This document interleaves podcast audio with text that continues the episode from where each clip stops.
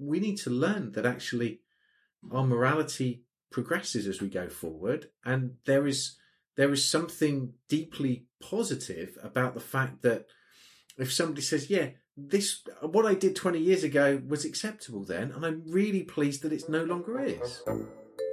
This is The Strategy Behind with Adam Cox, Jutta Tobias Mortlock, and Matt Wilkinson.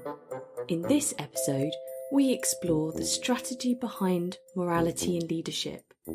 What does it take to truly understand and reconcile the principles of your actions? Ladies and gentlemen, we bring to you today the strategy behind morality in leadership. And morality is a topic that we can explore from all sorts of angles and perspectives. We could talk about what drives morality, and we could talk about the consequences of moral or maybe not so moral actions. And let's see where we get with this. Mm, my first question for you, gentlemen, here really today is what is a moral and what is an immoral action before and after you do it? Ooh, well, I mean, I think that's I, I think that depends on the culture of the group that you're in. Um, morality is, as far as I understand it, is is best described as a code of conduct put forward by a society or a group. Um, it could be religious, it could be a business, it could be uh, the community in which you live, it could be a you know the political system in which you work, operate, and therefore there are a number of um, codes and norms that people behind, you know, abide by. And therefore a moral, um, action is one that conforms to those norms and an amoral one is one which breaks them. Now, what exactly a moral action is or not, I mean, that's, that's going to depend on the group in question. Uh, you know, amongst the three of us, there are certain norms and, um, ways that we interact with each other. And it's a, you know, we've always set up a safe space to discuss. If all of a sudden I start turning around and attacking one of you guys or you start attacking me, that would be a, an amoral action as part of this group. But actually, if you go to the internet, that's very, very, um, almost accepted behavior. Sort of trolls attacking people. Um, it's not, it's frowned upon, but it's actually, it's, it's commonplace. I think it's really interesting. Um, as you're speaking that I, I couldn't agree more, Matt. And I'm thinking that quite often we only realize what morality means after the fact that, you know, if you were to start to behave in a way that Adam and I find completely unacceptable, we'd only really have an, we only really know what is completely unacceptable after you've done it. So it's quite a difficult thing to, to become clear about before it gets yeah. tested. You know, before yeah. boundaries get tested. What do you think, Adam? Yeah, it's well. Firstly, I it has to be subjective. To Matt's point, mm-hmm. is that it, it's it, it's content and context dependent. So if I then kind of take it a level of abstraction higher, morality would have to be born from the relationship between experience and knowledge and with mm.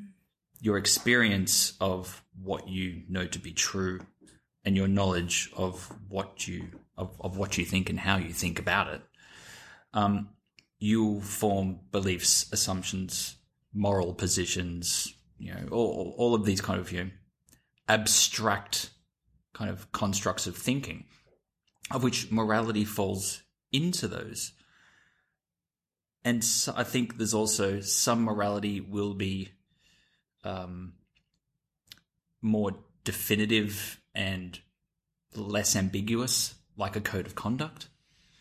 And then there will be the moral stance around principle and purpose, mm-hmm. which is unspoken but potentially common, commonly understood or sometimes, actually, sometimes quite frequently misunderstood.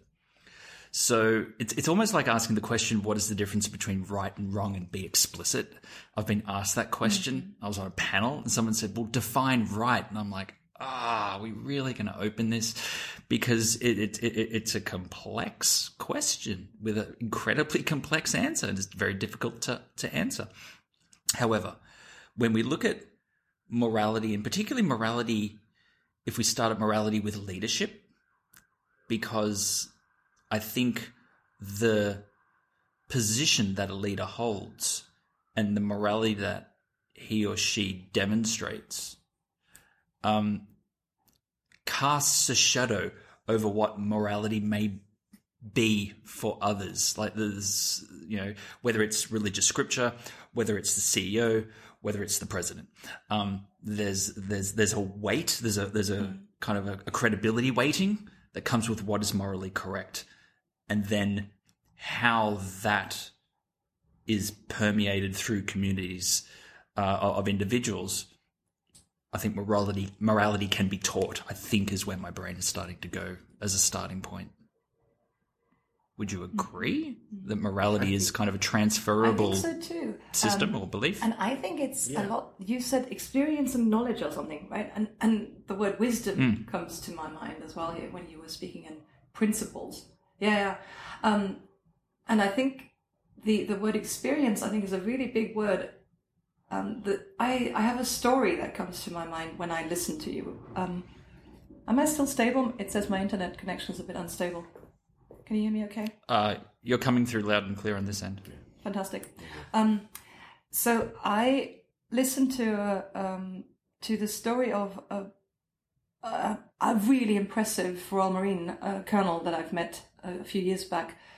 His name is Tony Derea. He um, he took over um, with somebody else running uh, the Abu Ghraib prison in 2004, a year after the atrocities in the Abu Ghraib prison made you know world news, and he talked about how he the decisions that he had to take to bring back order to running the prison as well as actually treating everybody fairly and you know with the international court of justice watching whatever actions they were doing. And the way he explained how he went about um, listening to the different perspectives of the people who were running the prison, as well as doing walkabouts and having audiences with the actual prison inmates, to me, that ended up sounding like somebody who knows what's right and what's wrong and who knows what fairness means in treating people independent of what you think of them. And in that way, to me, he created a story of what morality looks and feels like by listening to different perspectives, by not being swayed too quickly, by ta- taking a step back before judging, and by being fair to everybody in the question. And so I find that a really impressive story of leadership. And today we're talking about morality. So, what connections can we make between morality and leadership here, really? Yeah. So I'm, I, I'd like to jump in here a little bit because I think I think you've opened up a couple of mm-hmm. avenues for me at least. The first is um, where did he learn that, that that his sense of right and wrong, which comes down to the the codes of conduct that he was brought up with. Um, and secondly, I think there is then the question of how can morality be perverted? Um, and and when I say that, you, you've got something like the Stanford Prison Experiment, where you had a group of people walking into um, a an experiment to to look at do you have prisoners and guards, and at this when they walked in, they were all the same group. They were all peers. There was no differences between them, and very quickly the experiment had to be stopped because the guards were mistreating the prisoners. And when you start looking into that, it, it goes to show that really the, the question of us and them and the separation of groups can cause very, very um, insider outsider effects as to what the morality is for the group within the group and the morality for those outside of the group. And I think what you're you're touching on there is the fact that actually because you had that sense of these are these are prisoners. They're here for a reason and they've done they've probably done some really, really horrific things. Um, and then the the guards themselves have ended up losing their sense of morality as to the way they should behave, partly because of what's gone on, and partly because of the the things that they've seen prior to moving into those situations.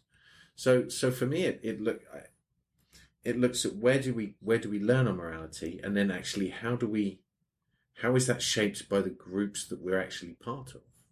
And it's almost a danger of being I've... part of it, single unit groups that don't have enough connection to the wider world that I would say causes these these incidences. You know, it don't doesn't community set up checks mm-hmm. and balance. Go for it. Mm-hmm. Thank you, Matt. You've just raised something that I think is incredibly important, and that allowed me to understand a little bit more about morality and you know the roles that i have in life and the identity that i have like who am i right and what does that mean for my actions and for how i judge situations and it sounded to me a little bit like if i think about you know abu ghraib um, you know british royal marines having to run a having to run it after it's been you know it's a mess and this colonel had to almost make his personal suspending of judgment more important than the role that he had or the the kind of the identity of i'm running this prison and the prisoners are you know at my mercy really. So i'm going to just say this again and see if that if that rings true for you. So my morality almost needs to be higher than the roles or the allegiances or the and I think so my identity needs to be less attached to who's my friend and who's my foe. And it needs to be at, of a higher order because otherwise it goes down the drain and it, it's immoral because I, my roles in life or my allegiances to you might make me say yes to something that you say, even though in my heart of hearts I don't actually believe it because we're friends. Okay. So, so what we're getting to is that morality is malleable. Yeah. Hmm. It's malleable based on circumstance and it's malleable based on context. Okay. But should it be um, malleable? Um, yeah, so here we go. So let's let's kind of dig a little bit deeper. Um, I was listening to a podcast on some random clickfest a while ago, I ended up on a podcast by a, uh, a, um, a Muslim cleric, and he was and it was he was talking about kind of your principles of the faith, and yeah, I like learning stuff, so off I go. Um, and there's one line that he said that's that, that's coming forward. Unfortunately, I can't remember his name, um, but he was talking about the singularities of the faith, and you know dedicate yourself to God in service and, you know, these different things. And then the interviewer asked him, inside the individual, what is the singularity to you as an individual when it comes to your faith? And he said, ultimately, to me, in a personal capacity in the chest, Islam is about the quality of heart. I thought, oh, that's interesting the quality of heart. So we're kind of moving towards, you know, in a corporate perspective, I would call it purpose. Um, in a political context, I would call it service. Um, and in a kind of a social construct, it would probably be a little bit looser, something like, you know, doing good or, you know, treat others the way you expect to be treated and, and these sort of things. There is a, it's almost like thinking about it in first principles, like boil it down. So if, because if morality is malleable, at what point in time does your own personal moral compass then start to say, hey, no, I'm not going to take that line or I'm not going to adopt to the morality of the group or whatever it happens to be. So I think there's kind of different points of morality here. There's morality within the individual, and then the mar- morality of, of, of a collective of people, whether it be through culture or or social or uh, you know geopolitical or whatever. Um, I think what we're doing at the moment is we're starting to unpick the different flavors of morality, and I think, given the fact we're kind of going down the path of the morality of leadership, understanding where that where that morality is born, where it's kept, who gets to change it. It's it's these sort of questions. I want to see if we can sink our teeth into the mechanics behind morality, because if we understand its mechanics, if we think about it in a first principles perspective, we should then be able to architect a good moral framework for how to live, how to lead, how to do whatever it happens to be. I don't know if my thinking is kind of on track or, or not, though. What are you I, hearing? I think it is, Adam. Um, you you got me thinking about, and I think you make you raised this um, a while ago in one of our previous conversations. Um, but it got me thinking how actually morality is um, mal- is molded by our circumstances as a group. So as a as a as a world, as an interconnected world, and as, as a group of people that tend to interact with people from around the world, from all different natures, cultures, creeds, um, you know, we have a fairly global outlook on life, and therefore our morals probably tend to be um, set as a group on this call by those that are um, you know, to the highest level across the world, right? So we are, you know, our set of moral standards will be kind of that that amalgamation of hopefully the best of the people that we interact with. If if we were then set, to, hopefully, uh, if we were, if we were then um, isolated, um, let's just say in the middle of a desert or the middle of a rainforest, and and you've got a small group of people, the the imperative is to survive and there are tribes out there that that, that when we've you know when people from the Western world or the rest of the world have, have, have seen how they operate, their moral compass is very different. So while in the West we have a you know a general philosophy of leave no leave no one behind, in some of those tribes, actually you would kill the weakest um, because for the survival of the tribe, you can't afford to have the weak holding up the rear. And therefore, the morality is what is best for commu- the community as as a whole. And so that's been set up. That that that that moral imperative has probably been learnt over time as if we don't do this, we all die, or a lot of us die. And if we do do this, there's you know we can move quicker faster we're more nimble and we survive and so therefore the morality in that situation becomes very different to what we would experience where you know the most difficult thing we tend to deal with on a day-to-day basis is oh no we you know we're working from home because of covid and our wi-fi's down. Right? The the moral imperative in those situations is completely different.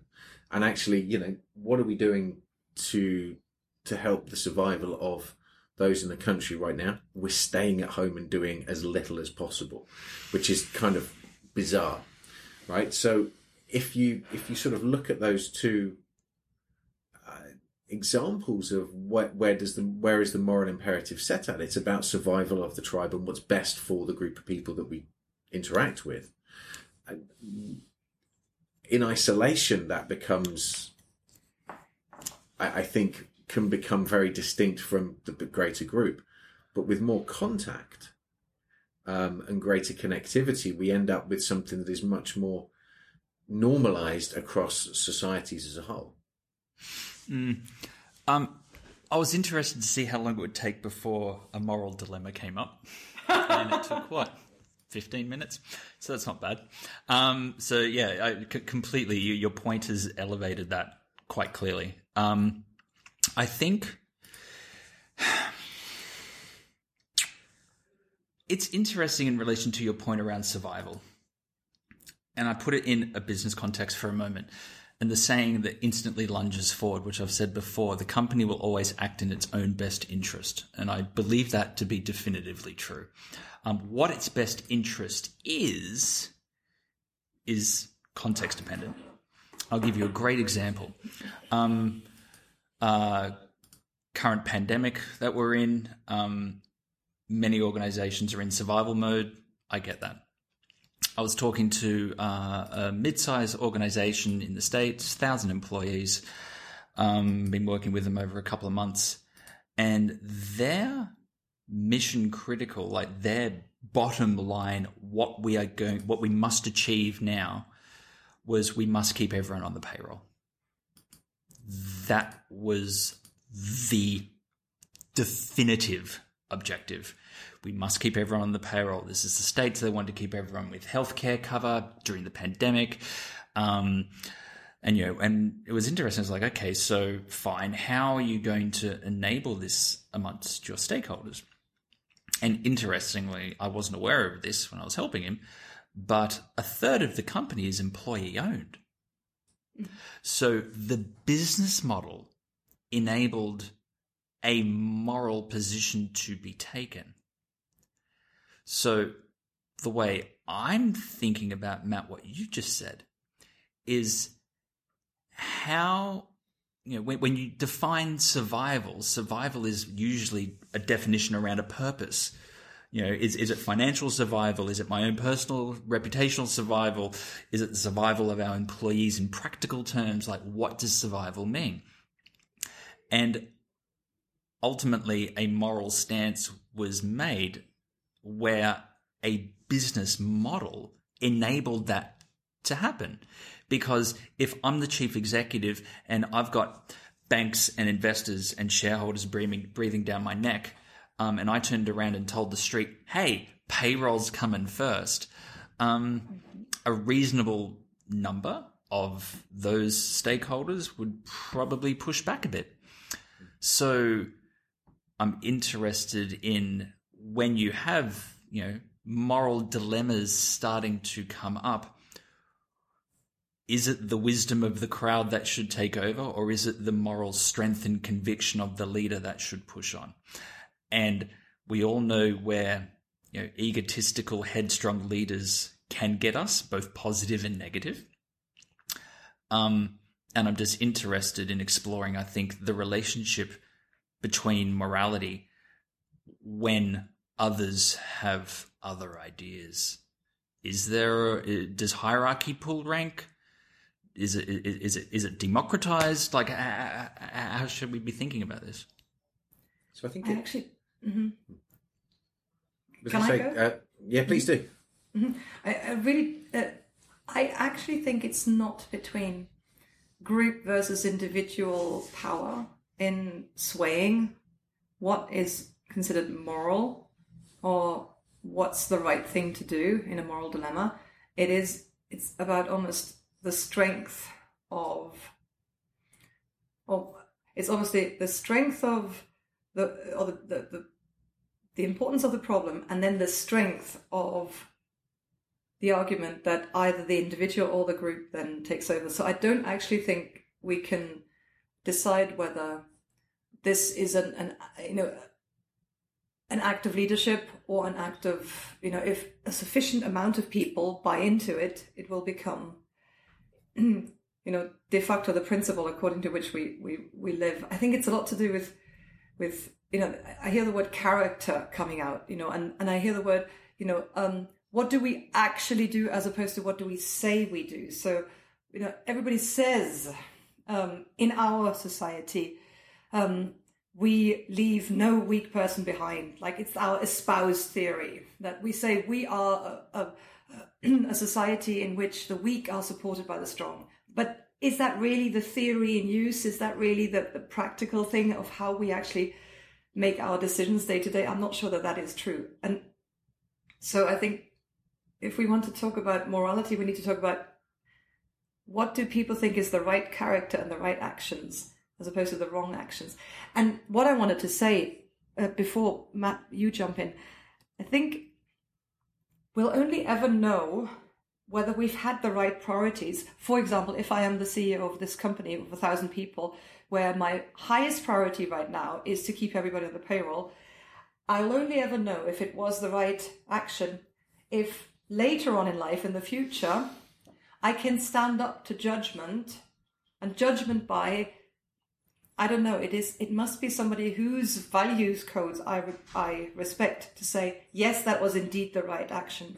So mm. I I really keep on thinking that morality and the how to of making a moral action is to think about how will somebody or a force, and it could be a spiritual or you know, like a moral code of conduct, how will they evaluate my action now um, in the future? Will I have done the right thing? So this it's almost like needing to transport myself into the future to see if I will have made the right decision. Because I forget, was it Matt or, or Adam who was speaking? Um, you were talking about decisions by yourself and decisions when, when other people are watching. And I kept thinking about character is what happens when nobody's watching. And we almost want to bring somebody in that we respect to watch us so that we make the right choices and so that we have the character that we can then in, in the future say, yeah, this is who I am. This is my identity. I am somebody who doesn't leave anybody behind. And my actions have shown this. Matt, go ahead, please. Sorry. Yeah, so so so actually, you've kind of almost complicated my thinking, which is great. Um, so so when Adam was talking, I was taken back to probably 2008, 2009, when I was speaking to the the CEO of a uh, one of the world's largest life science tools businesses, and he'd had to make some really difficult decisions of closing down uh, a few, shall we say, nascent parts of the business business units. You know that led to some job losses, but not hundreds and thousands. I mean, not thousands for sure. And you know, when I'm talking to him about this, so I'm asking, how do you come to that decision? And he said, well, this is incredibly difficult. You know, my, you know, my my my deepest aim is to grow the business. That's what I want to do, and I want to keep. You know, I don't want to be losing people. I want to be bringing more and more better people in. I want to be providing opportunities. I want to be growing. Um, but I think there's a real grey area. So the company was um, is on the stock market, therefore it is a target for other companies.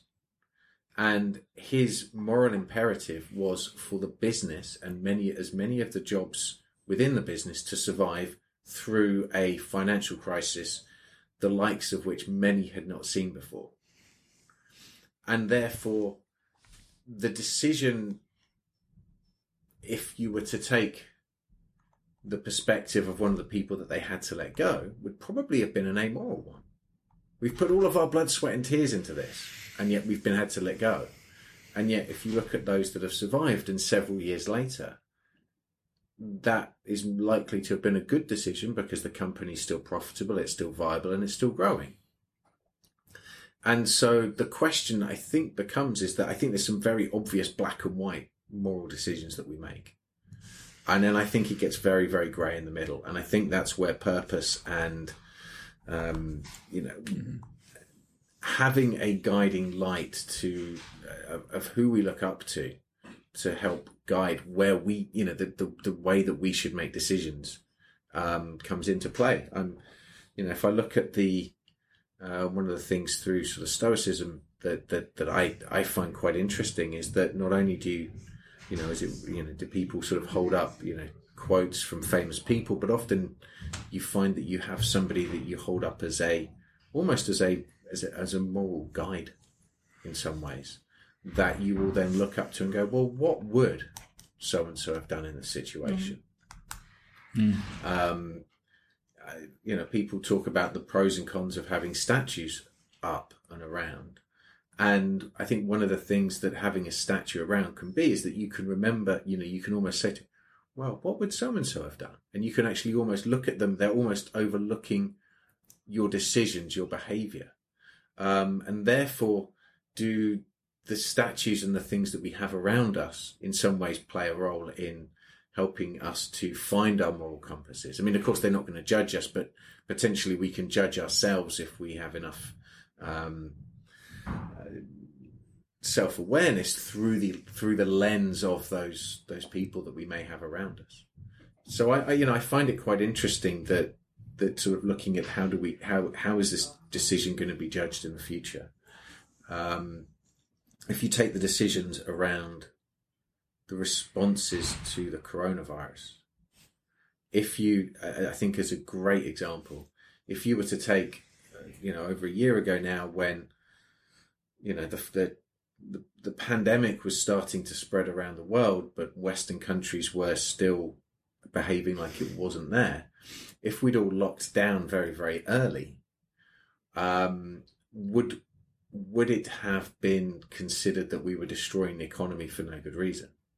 All of a sudden now we're, you know, in the UK we've we've passed hundred thousand people that have passed away, which is a, a horrific number of deaths to have incurred.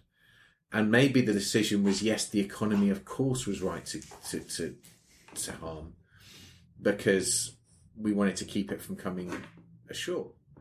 So I think that it, there's a lot of decisions where we end up walking some very, very difficult decisions that are, that there is no black or white answer to. And I think that's, that's where the morality of leadership is really difficult to, um, to tread. And I think it's where having, as Adam said, a purpose, and uh, this is the this is the reason why we're making these decisions. Um, and if you've got a strong purpose, then I think it really helps to guide the overarching morality of a decision. Whether or not the ultimate decision is any different, it at least explains caveats, puts some rationale behind it in a way that allows you to understand, okay, this is why we're making these decisions. And I think sometimes walking the grey path in the middle can lead us to be to question um, without a clear sense of purpose can, can lead to people questioning actually what are you, are you doing this right or wrong? Because actually you haven't got a clear guiding light. You're actually kind of following two masters or three and you're trying to plot a kind of a, a path between you know many lessers of you know many lesser evils.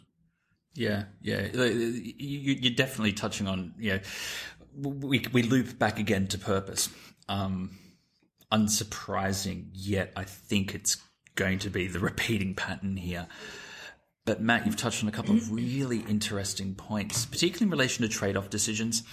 Um, and you know, if we if we talk, you know, global pandemic, you know, it's you know, how do governments manage this? Everyone's got their own approach. Who will be deemed better. I saw the Lowy Institute only this week released a paper kind of listing uh, kind of one to forever, um, you know, the orders of, of who has done the best job and best job wasn't necessarily measured by patients or, or deaths, which I thought was interesting. Uh, they've got all these other different variables that they're weighing it up and it's a very, very nice piece of research. Um, but it's, when it comes to those decisions, I think there's a piece around transparency and communication. So let me tell just a mm-hmm. quick story here. Um, recently, uh, you know, when I'm about to fall asleep with a computer on my chest, how I do most evenings, exciting life in lockdown. Um, I, uh, you know, kicking around, going down YouTube rabbit holes, and uh, I came across a video recently by the CEO of a channel called Asian Boss. Asian Boss props to Asian Boss. Um, they are a channel um, based out of Asia, and they produce some amazing, amazing content. Um, and I've gotten immense value out of them over the years. And the title of the video was something to the effect of um, um, "We're about to go broke," something to this point. And you know, guy sitting on a chair, the CEO, great. So I'm like, okay, let's check this out. Click on it, and this guy basically just opened up and says, look, this is how we started. This is the journey. This is what's happened. Here is where we're at. We're only going to ask once. We're asking for the community to underwrite it. Um, you know, investors have gone bad. Um, we've had to lay off heaps of staff, blah, blah, blah, blah. Like we're on the ropes. This is a do or die moment. And I remember watching this video and a couple of things immediately came forward. All of the work of Amanda Palmer's The Art of Asking. Um, If you haven't read it, read it. It's such a good book, and Amanda Palmer's dope. Um, all lunged forward in relation to being open and honest enough to ask for help when you need it. But it was being asked from a purpose, and this organization's purpose was we want to produce content that shows different parts of Asia, which is Asian boss, that's their shtick. Um, to uh, you know to bring the stories and show what's around the corner and kind of you know show this part of the world to the rest of the world so everyone can have a better understanding. Like their purpose was was um, sharing knowledge through storytelling basically. And seeing this ceo go through this 10 minute video um, the second thing it reminded me of is is the saying, you know, becoming a leader is synonymous with becoming yourself. It's precisely that easy and precisely that difficult. And that's exactly what this guy was doing. He was telling a story from himself, which made him the leader, but he anchored it in purpose. And the purpose is what will bring people along and create the correct moral response. So there's a couple of things there. There's communication, there's authenticity, which we've had a session on. There is transparency. There is also a bit of vulnerability. You know, it's it's it, you you're you're you're you're humanizing the the the decision, and and then if you can link that back that to the purpose. Now if the purpose in this example is you know sharing good stories from a part of the world or the purpose is to make money or the purpose is whatever if the purpose actually speaks to the audience and the delivery of that is correct for the audience and based on the outcome that you're going for um, then i think the correct moral decision will become self-evident. So it's an interesting approach. Yeah your turn. I'd love to to uh, piggyback off what you've just said, Adam. And by the way, I'm going to come back to repeating what Matt has said about statues and how statues tell us almost mm. have, tell us moral compass. I think that's incredibly beautiful. We have to go there. Um, yep. Staying with this idea of, excuse me, I have to have a click click off something. Ugh. Adobe Acrobat, stay away from me. Um, so you said if you know if if if I'm transparent and if I can communicate my purpose, then, you know, the correct, you said the correct, and I'm not sure it's about correct or incorrect, but, you know, it fits people's respond. Maybe they go with you, or maybe you are convincing, or you, you can stand, you know, as, as a leader, you can stand firmly. And I'd like to say, in that process model of thinking that I have of how do I communicate my purpose, before then comes how do I know what my purpose is? How do I know what my principles or my priorities are? And that's where I think before even saying the how to to be a moral leader is to actually become aware of what makes sense to me. And I think we need to bring the body in here. We need to bring in what does sense making mean? When people say it makes sense, it actually literally makes sense in the body.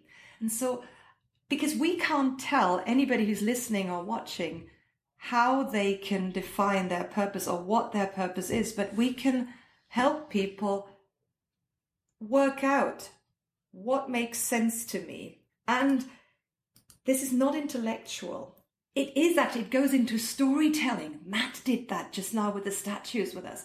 It goes into almost listening and allowing yourself to to receive what makes sense and then feel it in your body. And it's just, it's fascinating to me that whenever you say something that literally makes sense in my body, my body tells me, my body starts tingling and my body starts saying, mmm, hairs stand up on my, on, on my neck, right? And so we are much more bottom up thinkers than we, of course, intellectually think, you know, Cartesian Western Western world's view of saying it must be right or it must be wrong.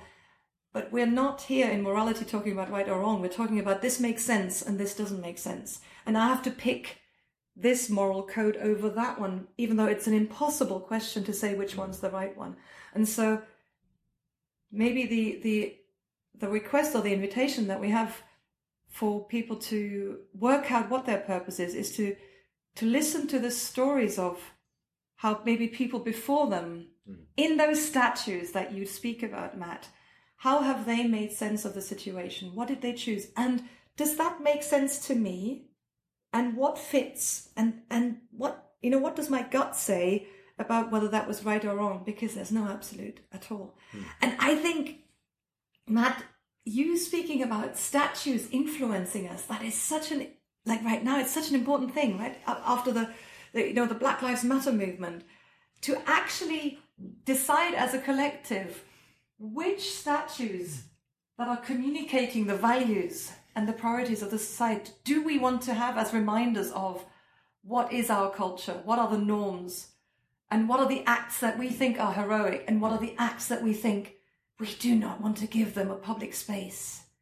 Hmm. That is so, I think it's beautiful. So it's about storytelling, it's about sense making, and then it's about trusting, right? That I am becoming the leader that I need to become. Adam, you said it so beautifully. Like, leadership is to become, it's as simple as and as hard as becoming who mm-hmm. you were meant to be.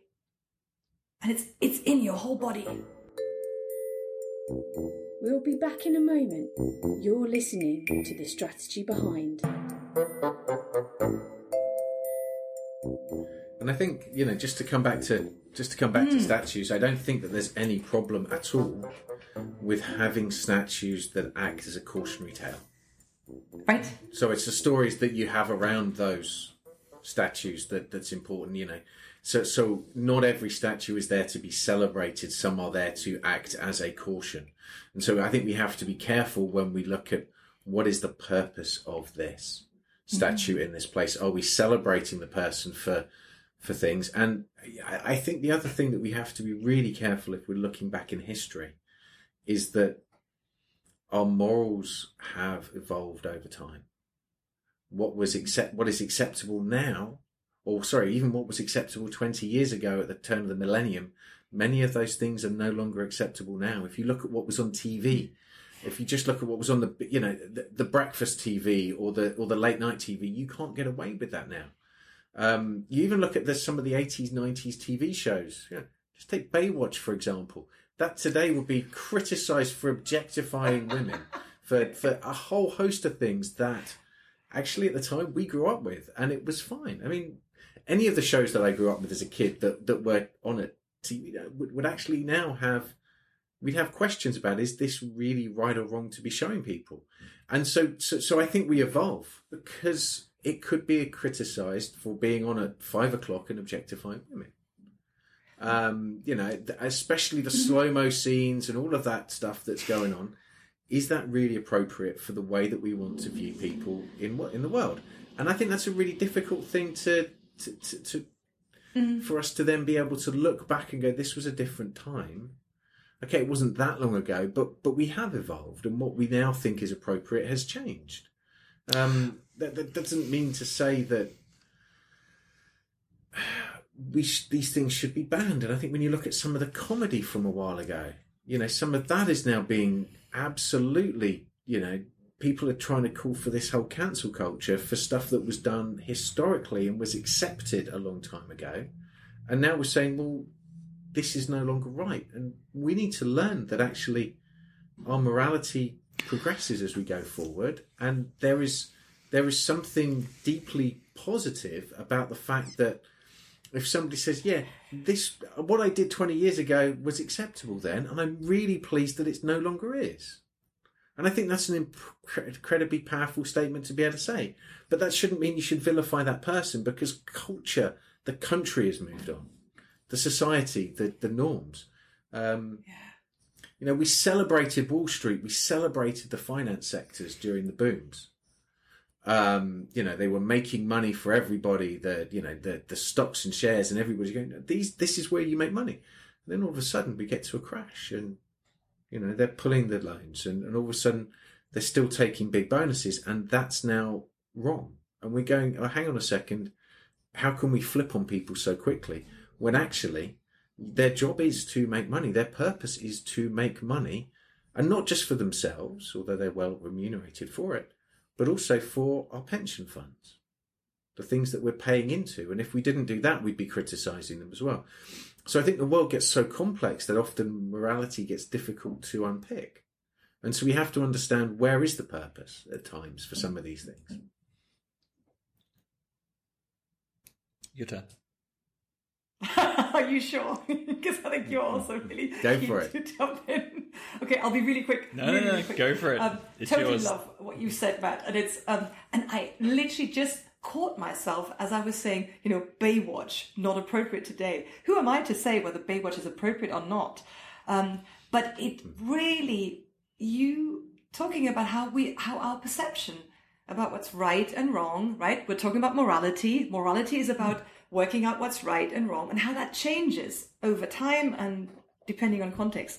And hmm. the only thing I have as a tool here, as a psychologist, is to keep coming back to this definition of what an emotion is. An emotion is the function of an emotion is to check whether the person and the situation fits and whether you know the situation and what we're doing in the situation feels right for us. And so it's really interesting to say, like, if I'm now watching a Baywatch episode or uh, or a, a, the Wolves of Wall Street episode, um, am I interpreting this in a way that makes sense to me and that fits with where I am, where I'm in in society, and then I can watch a Jojo Rabbit movie that makes fun of Nazi Germany as a German, um, completely understanding that that is a way of dealing with the atrocities that have happened um, in a way that tells a new story and that involves young people in the in the absurdity and allows them to make sense of something that they haven't ever even experienced. So it's about working out what fits and what doesn't fit and being true. And maybe I'm throwing the ball back to you, Adam, being transparent Hmm. about what fits for me personally and Yeah, why I- it fits for me. Yeah, I, I think it's transparent about not only what fits, but it's also transparent about intent. I think there's something there in relation to the relationship between intent and purpose. Um, intent is kind of, you know, the what's in it, the self serving, what's in it for me sort of an approach, which is where skepticism around a moral position starts to arise. Again, it's, you know, to repeat before, you know, the company will always act in its own best interest. But what is its best interest? What is its intent? And then does that intent align to purpose? And it's almost like th- th- there's a relationship um, in relation to um, the delta between saying something and then doing something. It's you know you you you discredit you know the individual or the group who is trying to take a position a moral stance when they're saying one thing and doing something else. So there is you know when that happens oh i think you know as someone who is you know looking to do the right thing trying to be you know pure of intent trying to be transparent is really kind of you know laying it all out and going, well, this is the stance we're going to take, and this is the direction we're going, and everyone jumps on board with that. I think trust and support can be lost instantaneously as soon as the actions don't match the words. So I think there is this point around you know following through or you know um, you know having evidence that supports the moral position, I think has to be probably the second step. So one is defining your purpose and the morality around it and your position. And then would be walking the walk. Because if you talk a good game and you don't follow through, then then you have a problem. And I would say that large kind of large sections of of the faith industry, if I may call it that, um, suffer this. It's like you know, uh, there's no shortage of religions who have extremist outliers who are very very small in number, but give the faith of the day, and you can pick from many, um, very very bad names. because the delta between the purpose and the morality and the actions don't match. And I think that's kind of as a strategist, that's where my brain now starts to go is how do I actualize morality in a way that builds the credibility to lead? Hmm. Oh, yeah. So the credibility is in how much purpose and actions overlap. You, are, the more your actions and your intentions or your stated purpose overlap, the more credible you are. Yeah. Yeah. And and and obviously the inverse works is remains true as well. Is that the wider the delta, um, the more your credibility diminishes. Which makes sense. You know, if one to be true, the other is also equally true. And it's also important to, to have the platform for those to even matter in the first place. And I think that's where um, that's where social media and some of the things we've seen with political leaders and some business leaders over the last five to ten years as, as um, you know, social media has kind of, re, you know, completely transformed the way that people can communicate to a public. That has, you know, that's really shifted things. And so you can,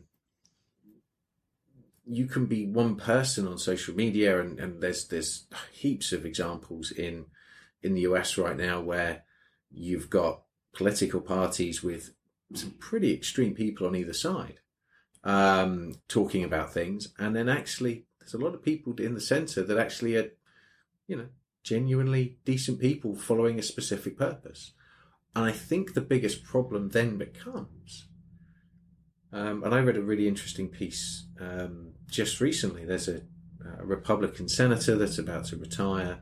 We're not gonna not gonna um, follow on, and actually saying it's the silence or the the inability to stand up that has been that that is uh, almost a bigger problem than, shall we say, some of the extremists. Because if you allow people to be to be given a voice, um, that's that's almost a bigger problem. You know, if you don't then come out and say this is against what we believe in, um, and I think there was an example, and I think it was George W. Bush, and I can't believe that I'm I'm using this as a good example of moral leadership, uh, considering some of the other decisions, but then the world has How changed the world changes.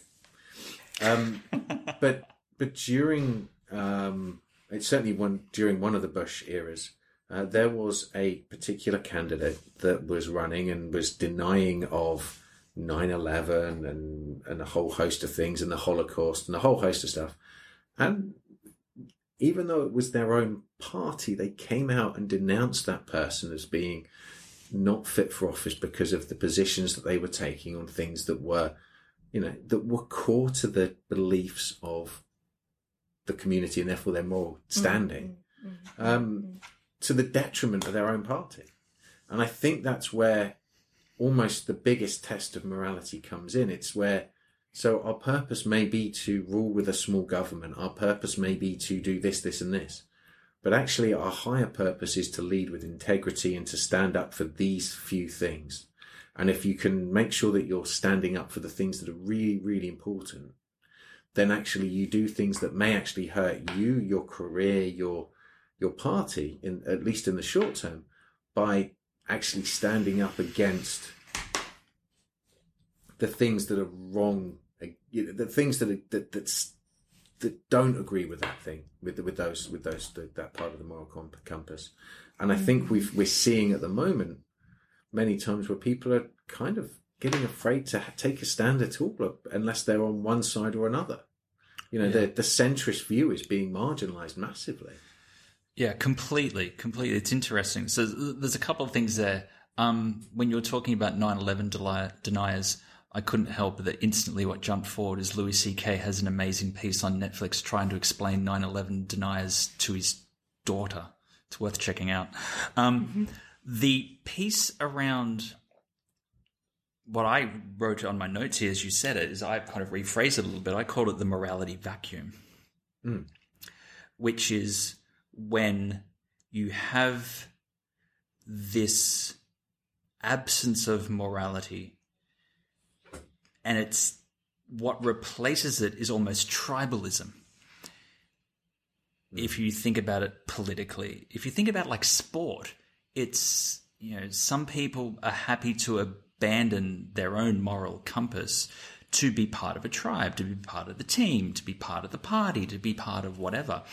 And you know, a, a different a different set of criteria comes in. There's power in numbers. I, I, I, identify with what they're doing, irrespective, or or the outcomes, or it's a self-serving agenda, or whatever it happens to be. There's, you've touched on a point there in relation to when morality in oneself can be easily hijacked, and again, this morality vacuum kicks in. Um, I think there's something there, but Matt, also to the your follow-on point that you made, is that you touched on purpose there, how you can lift up and go for that higher purpose. Mm-hmm. Now, whether that's in yourself or uh, or you know an external higher purpose or predefined higher purpose, but I'm interested in learning more. And here's what I'll throw it to you in relation to the self-sacrificing element for the higher purpose. And you know, I know you've done work with you know prisons and military and all these sort of things. So I'm quite sure you have a have something to say in relation to what is that self sacrificing element to throw yourself under the bus for the higher purpose for what is deemed a just moral position? And what drives that behavior? Mm.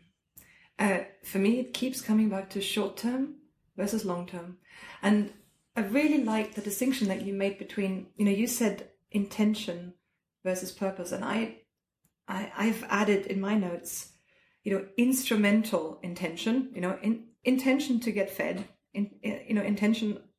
If we're talking about, you know, conflict societies or, or you know, warfaring countries, um, where my short-term instrumental intention is to stay alive and to not speak up, right? When a when an oppressive force tells me to to do things that maybe my higher higher order purpose, my longer term purpose is is in conflict with. So where's that delta, and where's the, you know, the, and the vacuum, the more the morality vacuum, I think, gets bigger. The more there is a gap between me focusing my attention on my instrumental short term outcome and I think I can almost start to to discount and, and sacrifice short term intention or short term gain if I really buy into a higher purpose that in the long run, it's the right thing to do to speak up. It's the right thing to do to stand up towards an oppressive force and to do the right thing. Um, the the bigger that that is, you know, the bigger in my in my inner order of priorities, and the smaller the importance of the short term instrumental intention, the more I'm going to act in line with my moral code. And the more, and the, I only have, you know, secondhand accounts of Nazi Germany, and I have storytellers from genocidal Rwanda um, at my disposal, but I think it's when people are very, very clear about how they want to be remembered how they want to have acted in front of somebody judging that is that they respect or whose moral code they they, they respect that's when people choose that path rather than the short term the short term easy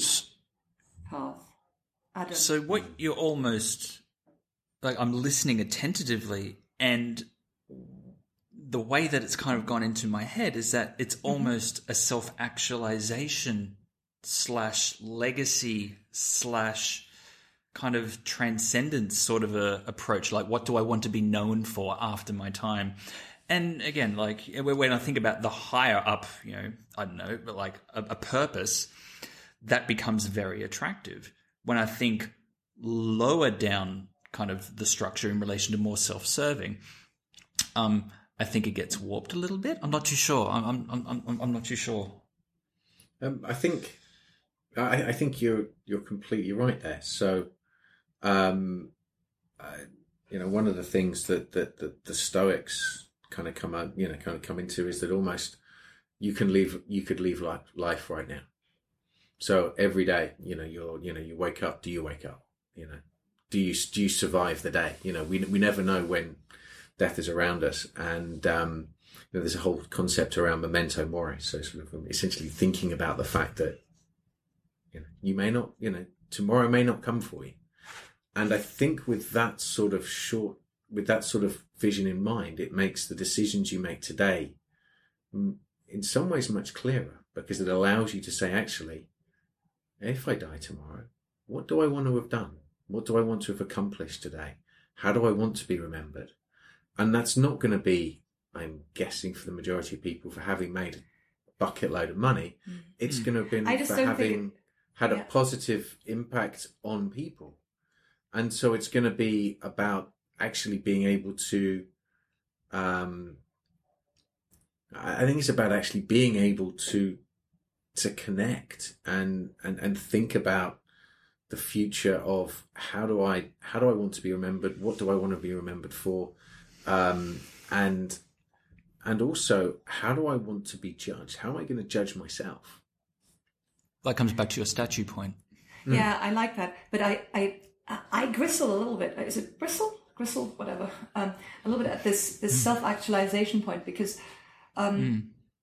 the from the it's definitely a perspective shift. So Matt, I definitely think you're right in saying the the way to get to you know the right uh, you know the the code of conduct that is in line with my moral values is to shift perspective away from short term immediate gain to bigger picture um, but i don't think it's it's in any way as intellectual as a self actualization you know evolved human being uh, perspective because Okay. From the perspective of my German grandmother giving a sack of potato to a Jewish woman fleeing through the village, it's not an act of self actualization at all.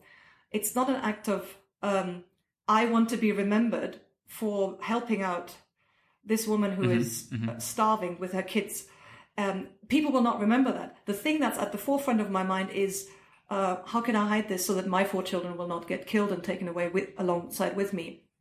And mm-hmm. by the same token, the Rwandan coffee farmer who starts to decide to help the person next door whose husband has crushed and has done things that are that are far too difficult to speak of to her own family but she starts to decide to help her wash her coffee beans because we're now in it together and because this is how we're going to make money together because we're both dirt poor we both have nothing else to do uh, that helps us. So we're starting to step over short term grievances, short term hatred, because it's the right thing to do. But it's not that I am doing mm-hmm. anything to make myself be a, a purer being. It's it just it feels right for these yep. women yep. to do the right thing in the moment. Yeah, ab- ab- absolutely N- noted. So let me take another swing at it because mm-hmm. I absolutely agree with you. So it, I didn't mean self actualization in relation to yeah. self serving. I think uh, same construct, different words.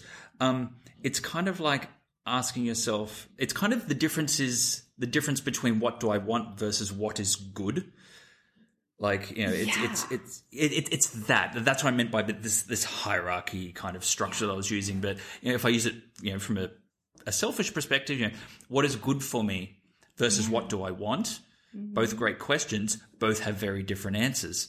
Mm-hmm. You know, I want the pizza. I sh- what's good is is is going for a jog, mm-hmm. um, and it, and it's that it's it's you know it to be right, and that kind of loops back to if you know it to be right, then I think by default you will have a positive, you know, endorphin release or something from doing the thing. The same way as your as, as your grandmother's sack and potato stories.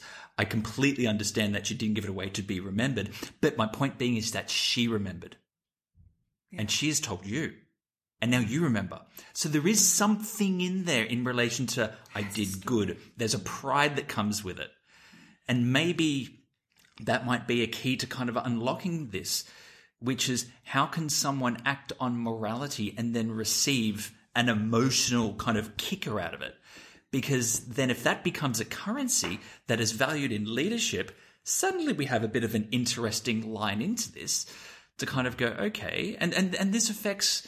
You know, this affects all the ESG. It affects the UN kind of you know seventeen, uh, you know, kind of initiatives. It, it it affects government. It affects everyone. If feeling pride or some form of emotive response behind doing what is good for the greater good becomes the self-serving payment for one of a better form and that becomes not commoditized but you know storytelling and you know it becomes a thing then suddenly i have now a personal motivator to be more moral and be more upstanding based on that moral code because there's something in it for me. And i'm not saying i'd only do it for some for a reason in for me like the potatoes. You know she didn't do it for her. I can clearly acknowledge that. But her story has lived 80 years. Like there's something there and that's that's worth gold and that's why i'm kind of trying to find a way into how we can actually foster morality in our leaders and have it be acceptable to make the tough decisions that are the right decisions based on a particular moral construct Yeah, I, I, do agree, although I'm going to also say that I think there's a caution in there as well. Is that oh, by no. chasing a legacy, we can often make bad decisions as well. Oh yeah So I think it's it, it, it always comes down to that balance of, you know, intent and purpose. And if your intent is to, um, to leave a legacy rather than to do good, it's it, it it's always you know it's often going to pervert future Yeah. decisions. And so it's about having that purity of intent almost. And I and I use the word purity in a in a way that that, that kind of uh, I feel uncomfortable with anyway. But it, it's about having something where you're you're literally that the intent is to do good. The intent is for something to positive to come from this, and the purpose is for you know for that to happen. And if that matches, it feels like it's it's good. As soon as the intent switches from well, the purpose is to stop climate change, but I want to do this because I want to be the the prime minister that that helped save climate change or stop the world from boiling. That kind of that that that intent goes out the window, and I think you start making bad decisions because of it. I actually think it's really simple. Listening to you, Matt, now, uh, and to what you just said, Adam, makes it actually quite simple for me. I I want to bring in ego and Freud. Really simple. To say, we all know what it smells like when somebody is a bit ego driven. When somebody does uh, what is the word? They they do value signaling, right? I see this on Twitter and on LinkedIn so much. Have enjoyed so much advising um, senior leaders in uh, the Army Defense Corps. It's been such a pleasure to serve you. And that is so not selfless. That is so ego driven, as opposed to saying, um, yeah, I think I am going to do what's good for the group. I'm going to do something that's good for my family, my community. It transcends the ego. So when things transcend the ego, the whole world accepts it as being constructive. And when things are just for me, I think we're, this is how the whole world has been set up. Two year old toddlers help pick each other, help pick up um, when somebody else, when another toddler has something heavy to lift, you help them because we're designed to be made for the community, for something that's bigger than ourselves. But when we're just about ourselves, when we are um, pr- protecting our ego in any shape or form, that morality, that code of conduct that has character is not going to happen. Is hmm, it So- not that simple? So what you're saying is ego is the enemy. Ego is the enemy. That's the conclusion, I think. ego is the enemy i love it i absolutely And I'm not stealing that horrifically from Ryan Holiday by any way, shape, or form. I was going to say it's like. I, I, I think the big thing that kind of really landed in this conversation for me is Matt's point about statues. That's interesting. And if I think about how it's been kind of actualized, uh, at least what I've seen, you have people they put up little pin boards and they put pictures of the people that they've, you know, their aspiration board oh, here's a picture of this person, there's a picture of that person. It's, you know, there is attributes in these individuals, whether they're current, past, whatever, um, that you aspire to adopt and become. And the statue analogy is, I think, of the same the same construct of just how much credibility having an eye over your shoulder, whether it be a statue, a picture on a wall, but the respect is there. Respect is the currency that exists between mm. the eyes and your action. And mm. if you can go to bed at night knowing that you've done the right thing by that, um, then you're probably staying somewhat close to, to your morals. That's what I've taken mm-hmm. away. I adore that too. Yeah. I adore that too. I'm, I'm going to give you the last word, Matt, because you, you we're we're we're right now. Uh, I I want to expand on how how much I respect and adore this stories. You know, the stories whispered in our ears through the statues, um, because that then comes to the the distinction between what you said, Adam, what I want versus what's good for me. The statue or the these eyes tell me mm. where I need to go. Matt, sorry. And, and I'll agree with you. And I think the only thing I really want to add is I guess that is then why there is so much um, media interest in the the statues or the busts that U.S. presidents decide to display, um, you know, in the White House. Um, and you'll see, oh, we've put the Winston Churchill bust up, or we've taken it down, or we've moved it, and all of a sudden it's saying, well, well, who actually is looking over our shoulders? And I think that that becomes a really interesting thing, and it becomes quite telling when you have big shifts from one president to another, and all of a sudden the decor has changed, the busts are changed, and you realise that actually these are the, that there's a lot of signalling as to who do we respect that comes from that. Yeah, it's absolutely because if you use Winston as an example, um, there is no shortage of people who think he's an absolute scumbag. Mm. So it's context dependent, which is ironic because I'm currently holding a Churchill War Rooms pen. and it's on that note that we will close out the session. Um, the strategy behind morality in leadership I've worked for my money. This one. This is good. This is good. It's a it's a tough one to crack, but I think we've inched it forward, and I'm sure there will be more episodes to come soon enough. Subscribe. Do all those things you meant to do. Adam Cox is a trusted strategic advisor to leaders, executives, and organisations across the globe. Dr. Jutta Tobias Mortlock is a social psychologist who researches and advises on how to help people at work be and do well. Dr. Matt Wilkinson is a marketing strategist and educator who helps life science and tech companies bring disruptive products and brands to market. If you're interested in the presenter's work or wish to sign up for their newsletters, go to thestrategybehind.com.